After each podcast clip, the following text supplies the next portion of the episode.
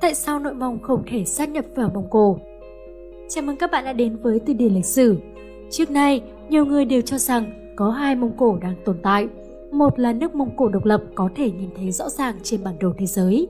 Tuy nhiên, chắc mọi người cũng biết, người Trung Quốc đôi khi vẫn gọi quốc gia này là ngoại Mông, còn nội Mông, một Mông Cổ khác, chính là khu tự trị nội Mông thuộc nước Cộng hòa Nhân dân Trung Hoa ngày nay.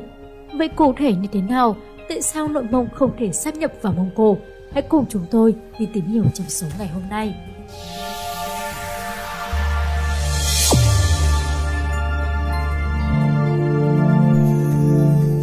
Nội Mông không thể sát nhập vào Mông Cổ Để lý giải cho câu hỏi này, chúng ta phải ngược lại lịch sử với đầy dẫy những sự kiện biến động. Cuộc xâm lược của Nhật Bản Năm 1931, Nhật Bản tiến hành cuộc xâm lược toàn diện vào Đông Bắc Trung Quốc. Sau lập nên chính quyền tay sai Mãn Châu Quốc do cựu hoàng đế Phổ Nghi đứng đầu. Tiếp đó, để mở rộng lãnh thổ chiếm đóng của mình, cho đến khi bắt đầu cuộc chiến tranh Trung Nhật lần 2 năm 1937, quân Nhật Bản phối hợp với Mãn Châu để từng bước tiến hành các chiến dịch quân sự nhằm từng bước thôn tính các vùng đất ở miền Bắc Trung Hoa. Trọng điểm xâm chiếm lúc đó là tỉnh Sát Cam Nhĩ trong chiến dịch nội Mông. Điều đáng chú ý ở đây là trong chiến dịch này, lực lượng Nhật Bản lại chỉ đóng vai trò thứ yếu, đóng vai trò chính trong các trận đánh là quân đội người Mãn Châu của Mãn Châu Quốc, được cho là có mối thù lịch sử với người Mông Cổ. Cho đến năm 1936, các chiến dịch này cơ bản đã thành công, quân Mãn Châu đã chiếm được tỉnh Sát Cáp Nhĩ từ tay lực lượng Trung Hoa Dân Quốc. Nhưng sau đó, để tránh vi phạm những điều khoản trong thỏa thuận đình chiến với Trung Hoa và để xoa dịu những sự thù địch giữa người Mãn Châu và Mông Cổ có thể đe dọa lợi ích của mình, quân Nhật đã lệnh cho người Mãn Châu rút đi. Sau khi quân Mãn Châu rút, người Nhật mới tìm cách dựng lên một chính quyền bù nhìn địa phương do chính người Mông Cổ đứng đầu là Đức Mặc Sở Khắc Lỗ. Chính quyền lúc đó được gọi đơn giản là Mông Cổ quần chính phủ.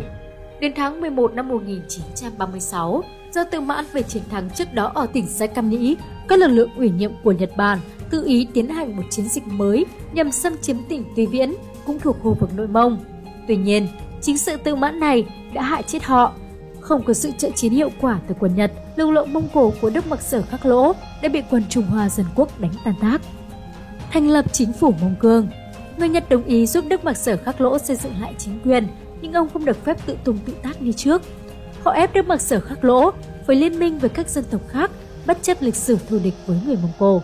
Năm 1939, chính phủ quân sự Mông Cổ trước đó của Đức Mặc Sở Khắc Lỗ liên minh với các thủ lĩnh người Mãn Châu và nhiều quân Việt người Hán ở tỉnh Sơn Tây thành lập nên một liên minh mới gọi là Mông Cương Liên hiệp tự trị chính phủ. Về cơ bản, sự cộng tác với người Nhật của Mông Cương trong giai đoạn thế chiến khá mờ nhạt.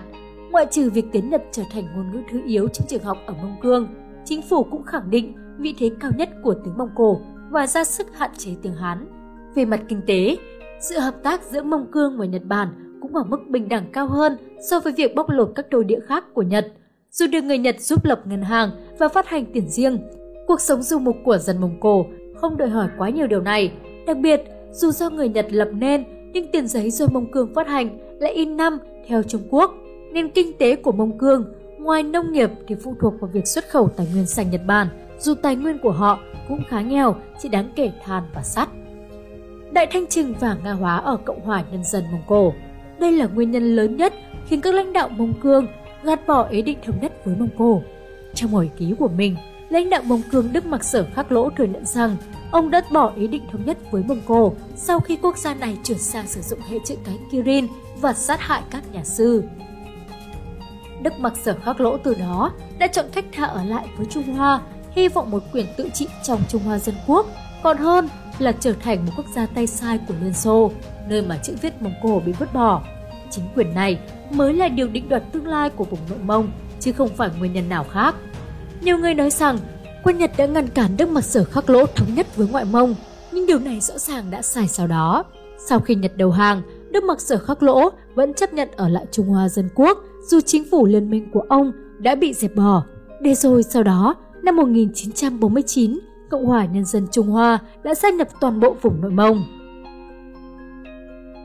Sự kết thúc của Mông Cương và số phận Đức Mặc Sở khắc lỗ. Năm 1945, các đoàn viên Liên Xô và Mông Cổ tràn vào vùng Mãn Châu đánh Nhật. Trên đường tiến quân, một bộ phận quân Mông Cổ và Liên Xô đã đi qua lãnh thổ Mông Cương.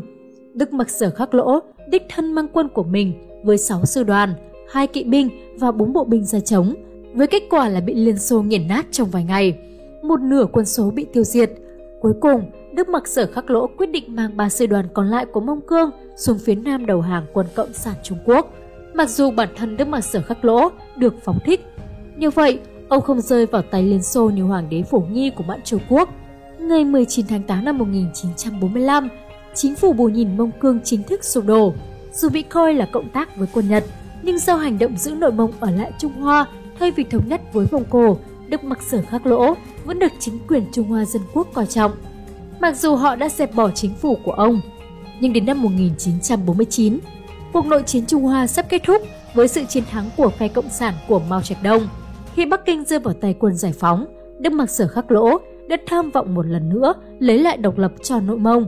Ông chạy lên vùng cực Tây nội Mông, giáp với Tân Cương, là nơi mà lúc này quân đội Mông Cổ đang đánh nhau với quân đội Trung Hoa Dân Quốc. Tại đây, ông cùng với một tướng quân gốc Mông Cổ là Lý Thủ Thân tuyên bố tái lập chính phủ Mông Cổ tự trị và gửi thư cho quốc dân đảng yêu cầu họ chấp nhận. Sau khi đánh bại hoàn toàn quốc dân đảng, cuối năm 1949, quân giải phóng nhân dân Trung Hoa bắt đầu tê tiến lên tiếp quản Tân Cương, Mông Cổ. Chính phủ Mông Cổ tự trị tự xưng của Đức Mặc Sở khắc lỗ, không đánh mà tự tan.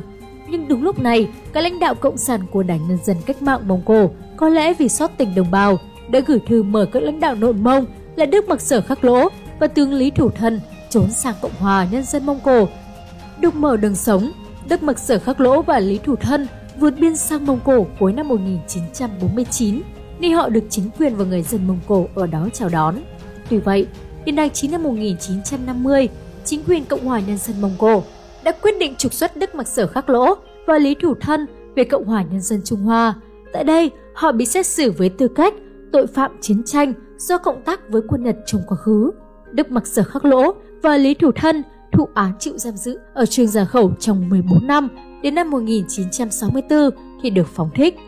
Quý vị và các bạn vừa cùng chúng tôi trả lời tại sao nội Mông không thể sát nhập vào Mông Cổ trên kênh Tây Điền Lịch Sử. Các bạn nghĩ sao về lời giải thích này? Hãy comment cho chúng tôi thế nhé! Và nếu thấy số này hay, đừng quên like, share để lan tỏa thông tin này tới mọi người. Còn bây giờ, xin chào và hẹn gặp lại!